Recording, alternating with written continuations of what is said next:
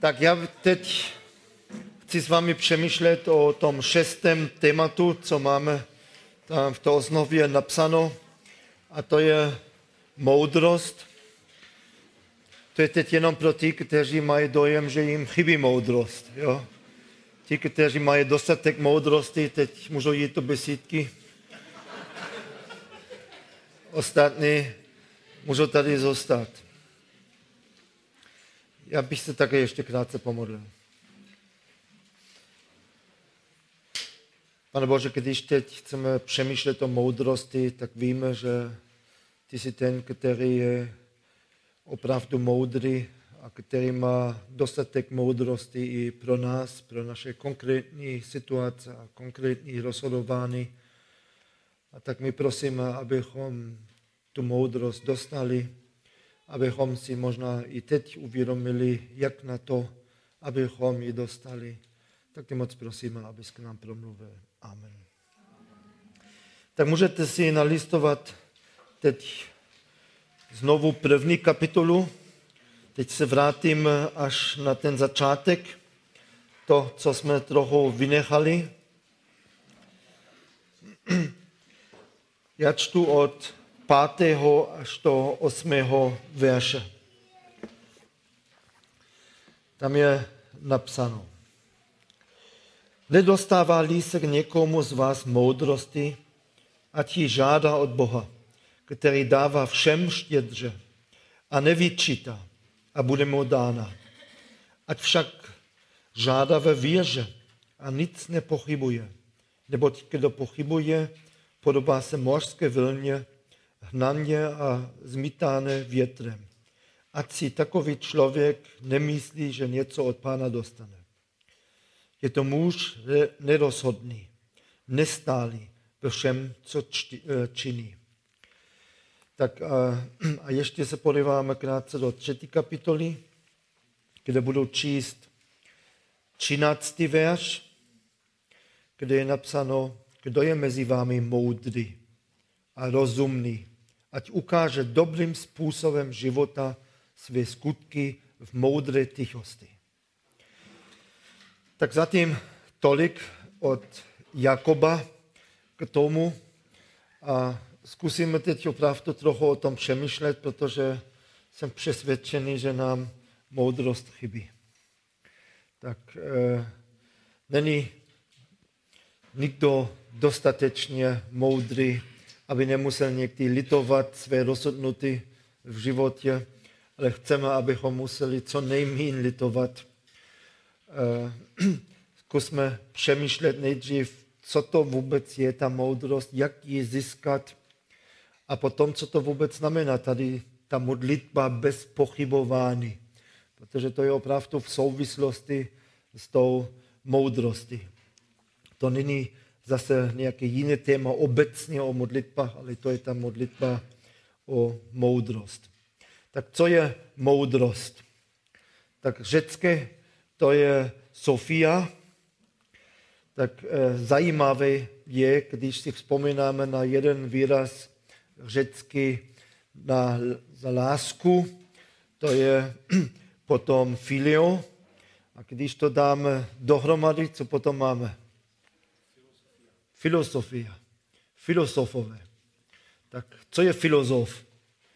To je člověk, který miluje moudrost.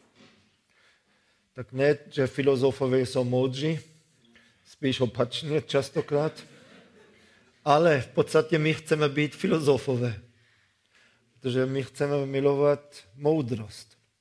Tak všichni bychom měli být takoví filozofové, kteří milují opravdu tu moudrost. To podstatné jméno, jenom podstatné jméno moudrost se vyskytuje v Biblii 364krát nebo pětkrát. To znamená, že můžeme každý den číst jeden jiný verš o moudrosti, abychom se stali opravdu moudrými. Tak co to, co to je? Moudrost není vědomost. Moudrost není nic, co se dá učit na škole, ani na univerzitě, ani když studujeme filozofii. Tak to není vědomost, co bychom mohli získat na škole. Já zkusím vám říct dvě takové definice a ta první je, že to je aplikované poznání. Aplikované poznání. Protože člověk může toho vědět hodně a stejně nemá žádné poznání. Vědomost a poznání také není úplně to stejné. Poznání je opravdu pochopení, chápání, nějak vhled, vhled do něčeho. Že to si musíte představit, že jste někde v mlze a teď Bůh na jedno rozsvítí a vidíte přes mlhu. Pochopíte na jedno, kam nějaká cesta vede, jak to všechno nějak tak souvisí. A co by bylo, kdyby, kam něco vede. Najednou máte duchovní pochopení, chápání, vhled, vhled do toho. Ale je to nejenom to. To je poznání od Boha. Ale teď to ještě aplikovat ve svém životě. Je to aplikované poznání. Je to hodně praktický pojem. Moudrost není něco teoretického. Eh, to není vzdělání, je to hodně praktické. Já nevím, kdo z vás má rád vyšší matematiku. Jako to, to ty logaritmy, jo, tak integrále, diferenciální počty. Máte to rádi?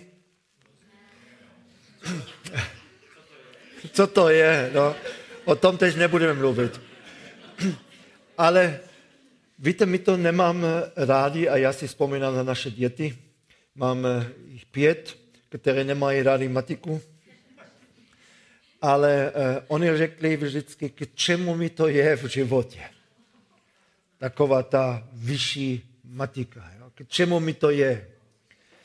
Jenomže existuje aplikovaná matematika i aplikovaná informatika. Ale když to studujete, máte nejdřív dojem, že to je úplně suché. To je teorie. To, je, to nemá nic společného tak s naším životem. Jenomže to není pravda. Víte, když máte mobil, máte auto, máte pračku, máte cokoliv dnes, co to je? To je aplikovaná informatika. Tak in, aplikovaná matematika. Protože to je čistá matematika, aplikovaná. To znamená, my můžeme skoro cokoliv vezmeme dnes do, do, do rukou, tak je to aplikovaná matematika. Jo, počítat všechno tohle. A moudrost je to samé. To je aplikované poznání. Mně to připadá, že to je něco hodně podobného. Člověk pochopí, rozumí souvislostem a teď to aplikuje do svého života. Aplikované poznání a to opravdu usnadňuje ten život. Tak jak jsem řekl, ty, všechny ty technické přístroje nám usnadňují život. Ale i moudrost, když člověk teď už ví, eh, na čem záleží a dokáže to v životě aplikovat. A zkusím ještě tady číst verše, nebo aspoň teď jeden, Exodus 28.3, abychom si uvědomili, jak prakticky ten pojem opravdu je. Tam je napsáno, promluvíš ke všem zručným lidem, které jsem naplnil duchem moudrosti, aby udělali Aronova roucha a posvětili ho, aby mi sloužil jako kněz. A když byl postaven stan setkávání s všemi těmi nástroji k tomu, tak je napsáno, že Bůh dal moudrost aby oni to mohli vyrábět. Tam vidíme, jak to je praktické. Oni potřebovali moudrost, aby šili ty šaty, aby postavili ten stan. A kdyby neměli moudrost, tak by nevěděli, jak na to. A moudrost znamená opravdu vědět, jak na to. To je ta druhá definice, úplně jednoduchá. Co je moudrost? Vědět, jak na to a umět to opravdu potom dělat. Tak eh, a teď už vidíme, že ten pojem je tak strašně praktický pro nás, pro náš život. Vědět, jak na to A teď nejenom ručně něco vyrábět, to také právě. Ale jak na ten život tady na zemi, jak na to. Ale to začne tím, že Bůh nám otevře oči, abychom viděli, pochopili, rozuměli souvislostem a kam nějaká cesta opravdu vede. Rozhled, prohlédnout přes milhu. A většina utrpení, které máme v rodinách, v osobních životech, jsou způsobeny nerozumnými, nemoudrými rozhodnutými v minulosti. Ne všechno, ale častokrát. Když člověk přemýšlí o tom, v jaké je situaci, tak může říct, no, to je na základě nemoudrého rozhodnutí v minulosti. A proto právě chceme tu moudrost co nejdřív, abychom nemuseli tolik litovat. Tak ale když teď zhruba víme, co to je, hodně praktická věc, poznání, které uvedeme do praxe, aplikované poznání, tak jak na to? Jak na to? Jak můžeme být opravdu moudří? Předpoklad moudrosti je přísloví 9.10. Přísloví 9.10. Počátek moudrosti je bázen před hospodinem. Poznání svatého je rozumnost. Zase to poznání tam je. Ale počátek moudrosti je bázen před hospodinem. Moudrost je vždycky spojená s Bohem. To je tady ten předpoklad, který je napsán. Když někdo Boha nebere vážně, není to filozof. Když možná to častokrát máme dnes opačně. Ale tak to je. Podle Bible to tak je. Tak jenom ten, který bere Boha vážně, je filozof a může vůbec být moudrý. A lidská moudrost vede do temnoty. To je, když člověk teď v té mlze nic, nic nevidí, nic neví a je úplně přesně přesvědčený o tom, že ví všechno. To je ta lidská moudrost. A kam to vede, tak to můžete číst Římanům 1, první Korinským 1, tam je to všechno napsáno. Tam, kde není bázen před Bohem, tam je člověk odsouzen k životu podle své vlastní moudrosti. A tak to můžeme tam číst, kam to vede. Život podle vlastní moudrosti. A když čtete přísloví k tomu, tak přísloví to píše docela jasně, to je hloupost. To je hlupák. Člověk, který nebere nebo nemá bázem před hospodinem, žije podle své vlastní moudrosti, to je hloupost, to je hlupák. Víte, když jsem jedno, si vzpomínám, že jsem jel kolem Prahy a právě tam řekli, tak v rádiu, že tam je teď eh, Prague Pride, tak to velké setkání těch homosexuálů a, tak, eh, a řekli tam, kolik tisíc lidí tam je. Eh, nic o těch lidech nevím. Neznám nikoho osobně. Ale já můžu říct jednu věc, že oni všichni nejsou moudří. To je úplně jasné. To, to je lidská moudrost. Ale oni nejsou moudří. Tak eh, to je to jediné, co můžu stoprocentně říct. Že jim chybí poznání. Poznání pravdy. A teď aplikují svou moudrost. A to vede potom k tomu, jak je to napsáno Římanom 1, 1. Korinským 1. Tak když člověk nemá bázen před hospodinem, když Boha nebere vážně, tak je odsouzen Bohem k tomu, aby žil podle své vlastní moudrosti.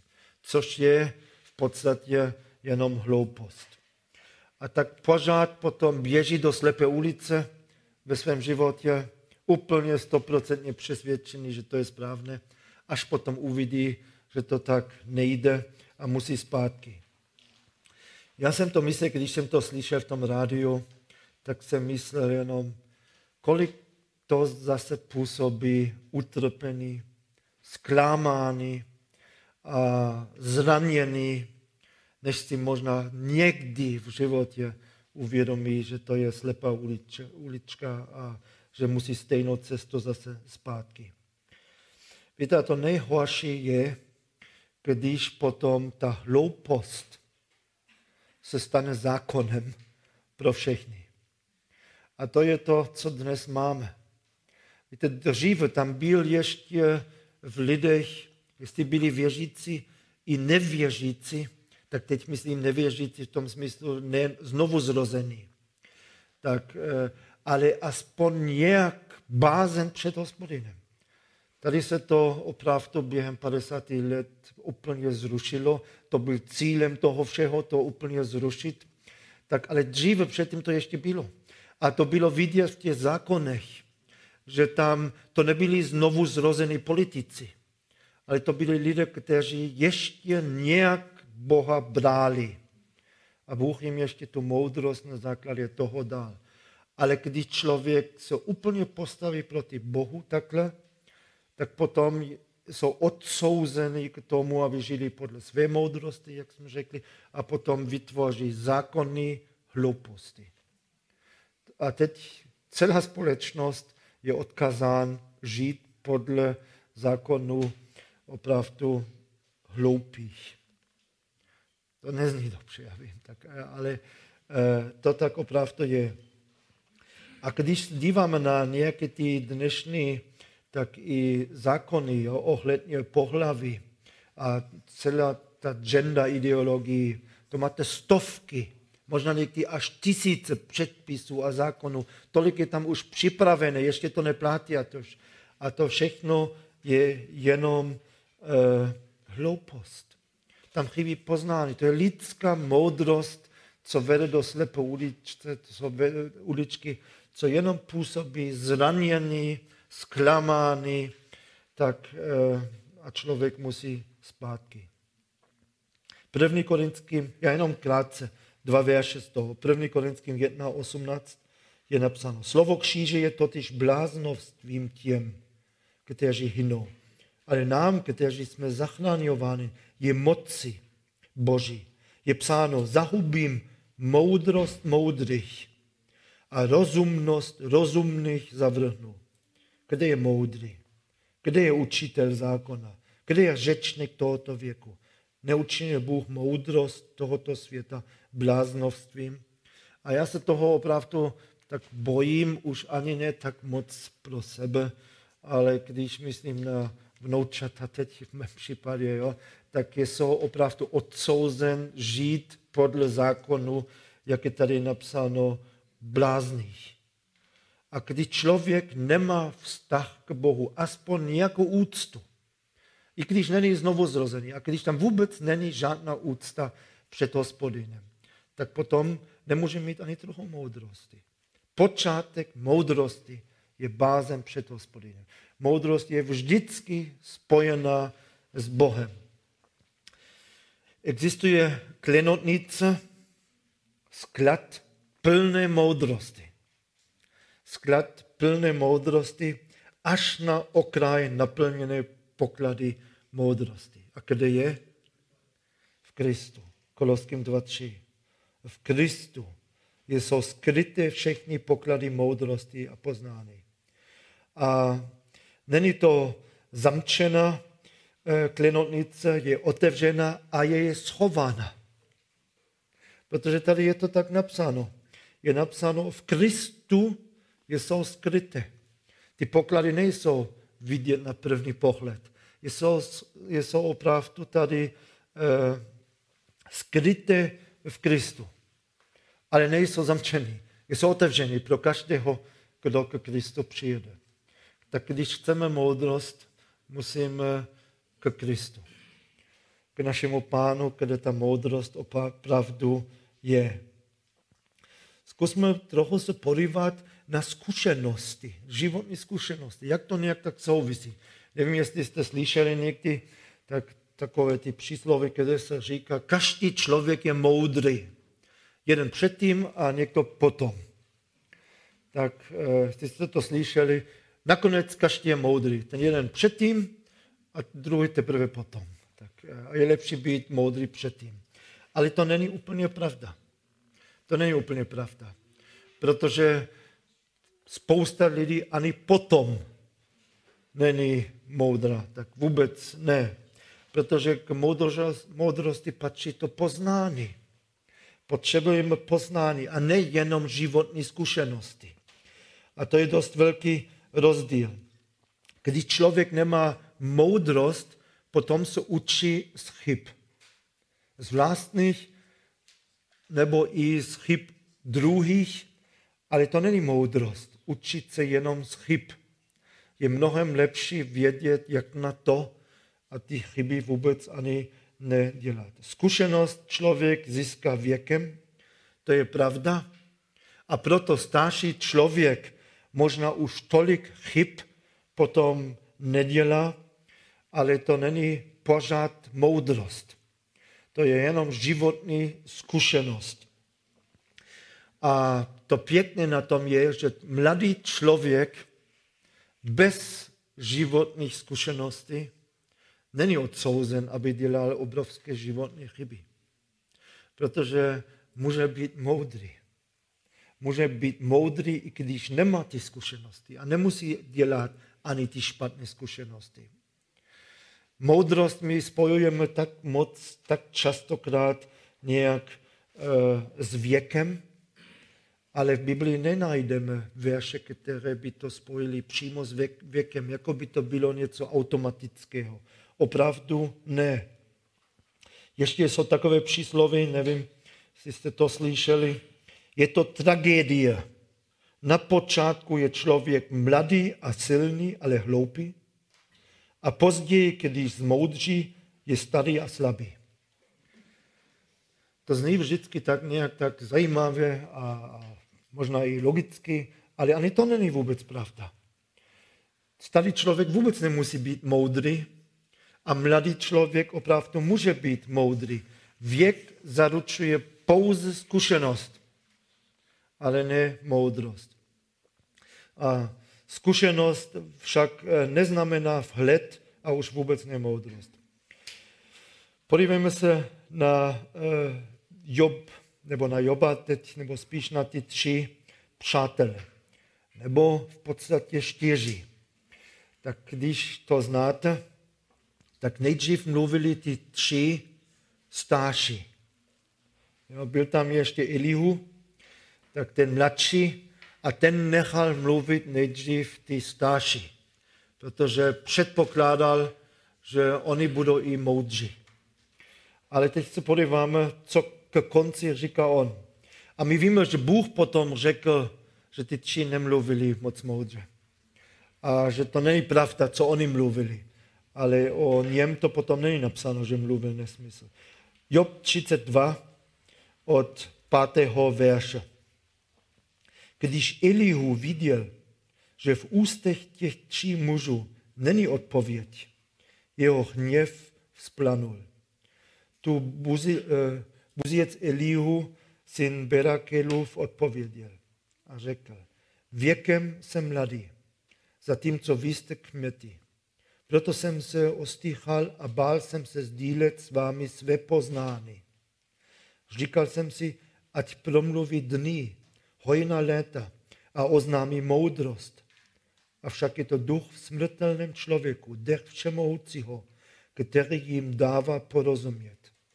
A to už bylo docela hluboké poznání, že on věděl, že ta moudrost není věkem, a teď si to mohl uvědomit znovu, ale že to je dech všemohoucího, který dává porozumět. Nikoli velcí zmoudří, ani stáci porozumí právu, proto pravím, poslouchej mě.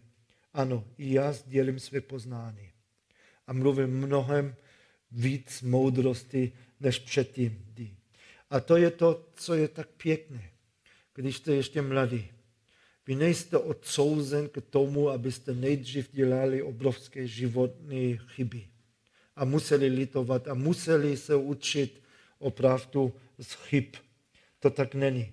Člověk může být opravdu moudrý tak když je ještě hodně mladý. A vidíme to hlavně možná ve starém zákoně u Daniela, jak si přece vzal už v mladém věku, co bude dělat a co nebude dělat. Tak a to je naše přání, abychom činili dobré rozhodnutí. Když mladý člověk činí rozhodnutí, že se sexem bude čekat až do manželství, tak je to moudré rozhodnutí. Si vzpomínám, jak jsem jednou mluvil uh, s jednou uh, paní, tak, uh, a tak jsem řekl, jak jsme se dostali k tomu, a já jsem řekl, že naše děti se tak rozhodly, že budou čekat s tím. My jsme je to učili, oni to přijali a považují to za správné a dobré. A ona potom řekla, že jsme špatní rodiče, protože my je pustíme do manželství bez zkušenosti, tak a že to je špatná výchova a že jim působíme jenom problémy potom v manželství. Byla úplně přesvědčena. A naše děti byly mnohem moudřejší než to pány. Tak, protože jaké zkušenosti člověk potom dělá, když nejdřív chce dělat zkušenosti? Jaké? No špatné. Aspoň když si potom toho člověka nebere. Ja? Když nejdřív potřebuje, já nevím, vyzkoušet, aby měl zkušenosti, no to jsou špatné zkušenosti, jinak by zůstalo toho prvního. A teď máte toho správného, vstoupíte do manželství a ty zkušenosti se vám vrací. A to je břemeno, obrovské břemeno v manželství. To není pomoc. Tak a tam je vidět, když není bázem před hospodinem, člověk mluví hloupost. Ty rady jsou hloupé.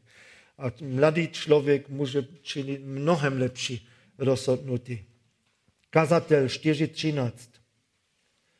Lepší, a to poslouchejte, to je tak pěkně napsáno. Kazatel 4.13. A to říká kdo? Šalamón, král. A mluví to, když je už starší. A říká, lepší chlapec, chudý, ale moudrý, než král, starý, ale hloupý, který neví, co má dělat. To je opravdu pěkné. A to tak je. Bůh to nechal napsat. To tam musí být. Radši mladý, chudý, ale moudrý kluk nebo holka, než starý, hloupý král. Ne před, věk je předpoklad pro moudrosti, ale opravdu bázen před hospodinem a pokora. Římanům 12.2, velice známý verš, a nepřipodobňujte se tomuto věku, nýbrž proměnujte se obnovou své mysli, abyste mohli zkoumat, co je Boží vůle, co je dobré, přijatelné a dokonalé. Tak můžeme zkoumat, co je správné, co je dobré, když opravdu máme Božího ducha a máme bázen před hospodinem. To tak dobré, že nemusíme tápat ve tmě a dělat špatné zkušenosti nejdřív. Moudrost je dar. Moudrost je dar od hospodina. Všude, kde to máme, je napsáno, že Bůh to dává. Moudrost dáváme. Moudrost nemůžeme získat. Zkušenosti můžeme získat, ale ne moudrost. Moudrost Bůh dává. A někdy to dává i nevěřící. Tak eh, když oni sami tu moudrost nemají, tak Bůh někdy se opravdu smiluje a proto to má smysl se modlit za nevěřící politiky. Aby Bůh se smiloval a aby jim dal tu moudrost, i když potom ani netouží, eh, abychom my potom nemuseli žít podle, já nevím, jakých zákonů. A když se někdy modlíme před operací, aby Bůh dal tomu lékaři moudrost, tak já myslím, že to je ta úplně přesná, správná modlitba. Moudrost znamená aplikování poznání. Nejdřív chceme, aby ten lékař opravdu poznal teď, co to je, co musí dělat a aby dokázal potom v té operaci to aplikovat a opravdu provést tu operaci. Já myslím, že to je přesně, jak by se mělo modlit. Pane, dej těm lékařům moudrost, aby věděli, co to teď je, na čem teď záleží, a aby byli schopni ručně to potom i provést. Moudrost vidí, kam nějaká cesta vede. My potřebujeme v církvi moudrost. Potřebujeme to pro svůj osobní život, ale potřebujeme moudrost i pro církev. Kam vedou rozhodnutí, co se činí. A určitě i církev postrádá moudrost a nevidí, kam někdy ta cesta opravdu vede. Kam to vede, když kážeme evangelium bez pokání? Kam to všechno vede? Tak eh, k tomu potřebujeme moudrost. Koloským 1.9.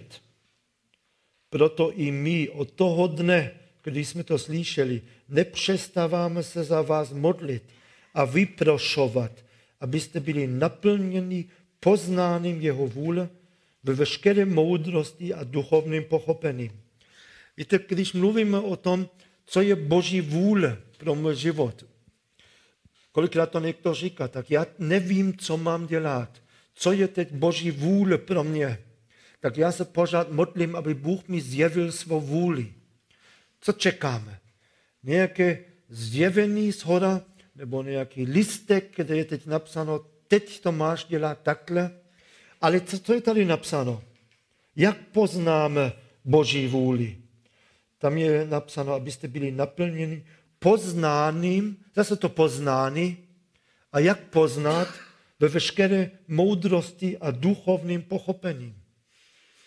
To není teď nějaké nadpřirozené zjevení Boží vůli, ale je to to, o čem teď mluvíme.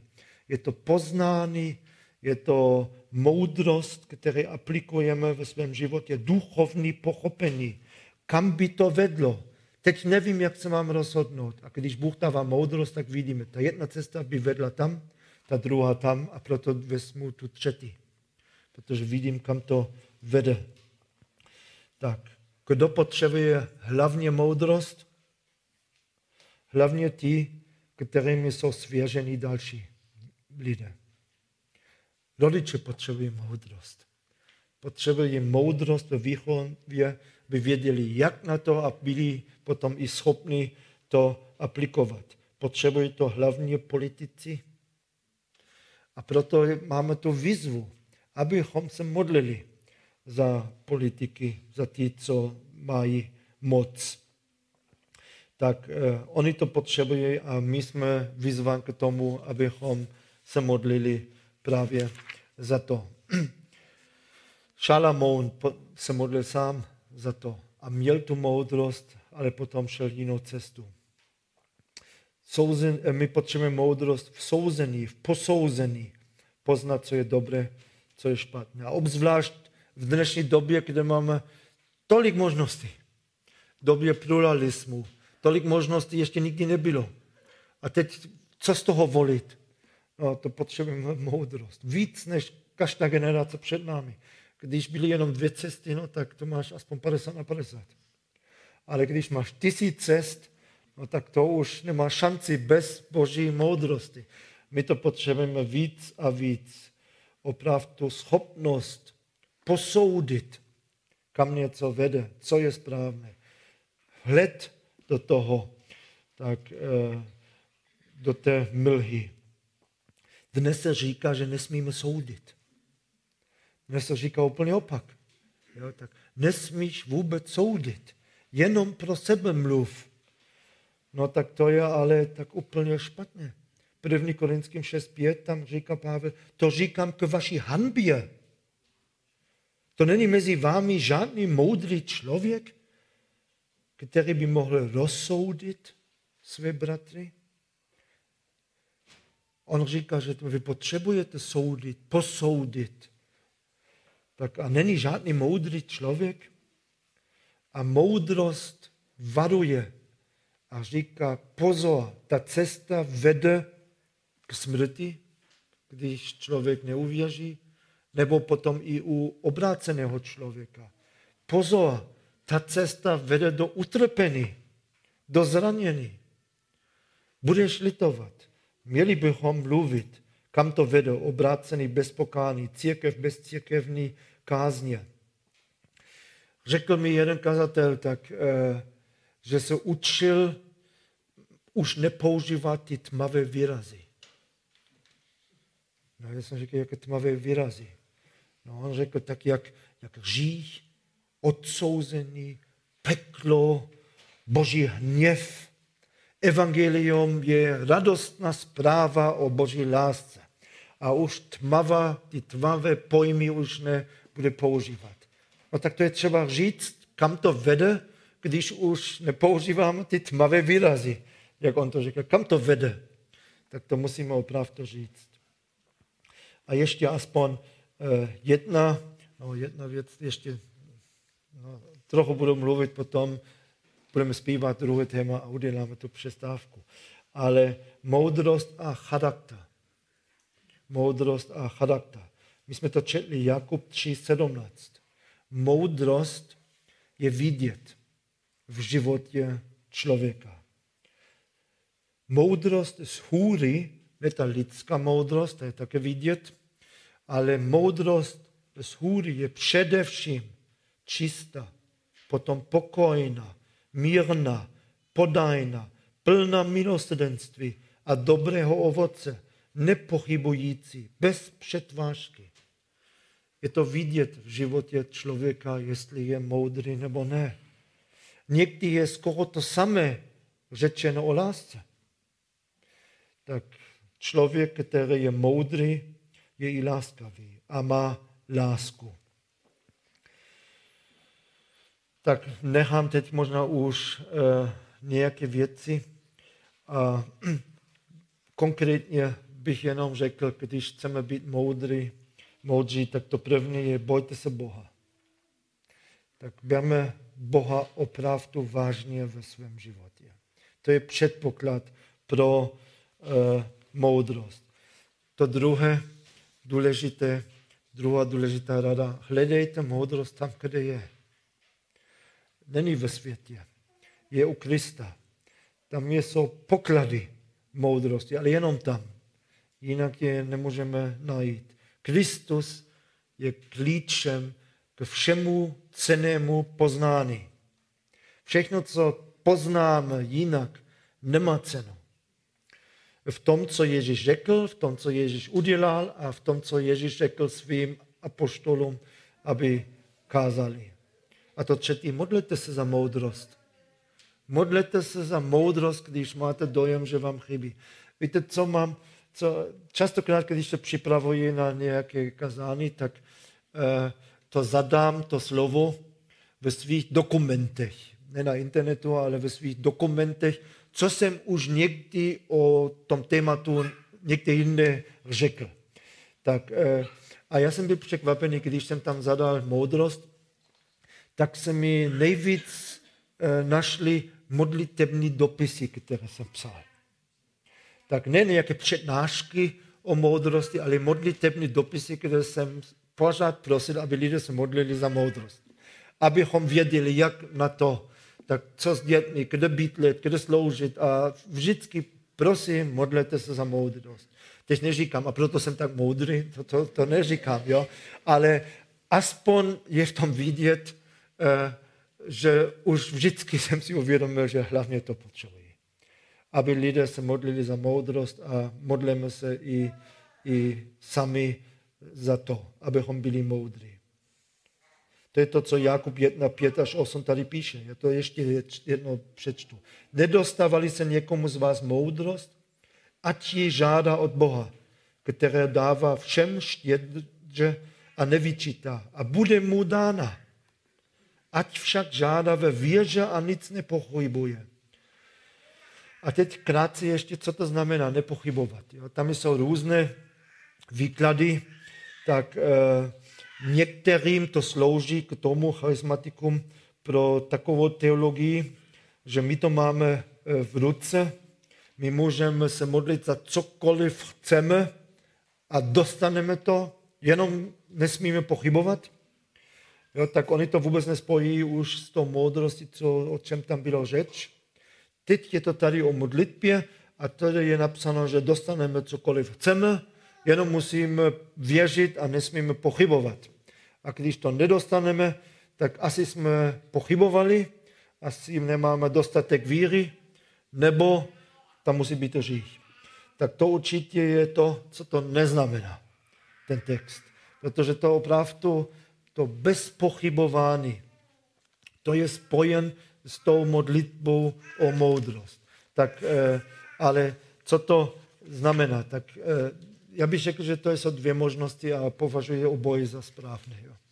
Tak to první, to někdo řekl takhle, že to znamená, když se modlím za moudrost, tak to musím bez pochybnosti vědět, když Bůh mi potom ukáže, co dělám, budu to i dělat. Nebudu, nebo no, nepochybuji o tom, že udělám to, co mi Bůh potom ukáže. To není podle toho, pane Bože, ukaž mi, co mám dělat a já o tom budu vážně uvažovat. Ne, to ne. To Bůh nedává nic. Teprve, když řekneme, pane Bože, ukaž mi, co mám dělat a já to budu dělat. Bez pochyb.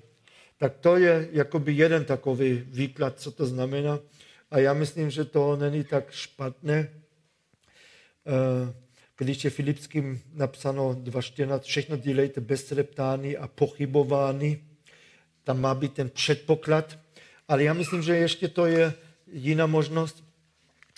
A máte, nikdy asi nebudeme mít dojem, že teď konečně mám dostatek moudrosti, abych mohl činit to rozhodnutí, jak to má být. Tak asi málo kdy v životě jsem se rozhodl tak s tím, se stoprocentní jistotou, že teď to dělám správně. Tak e, málo kdy.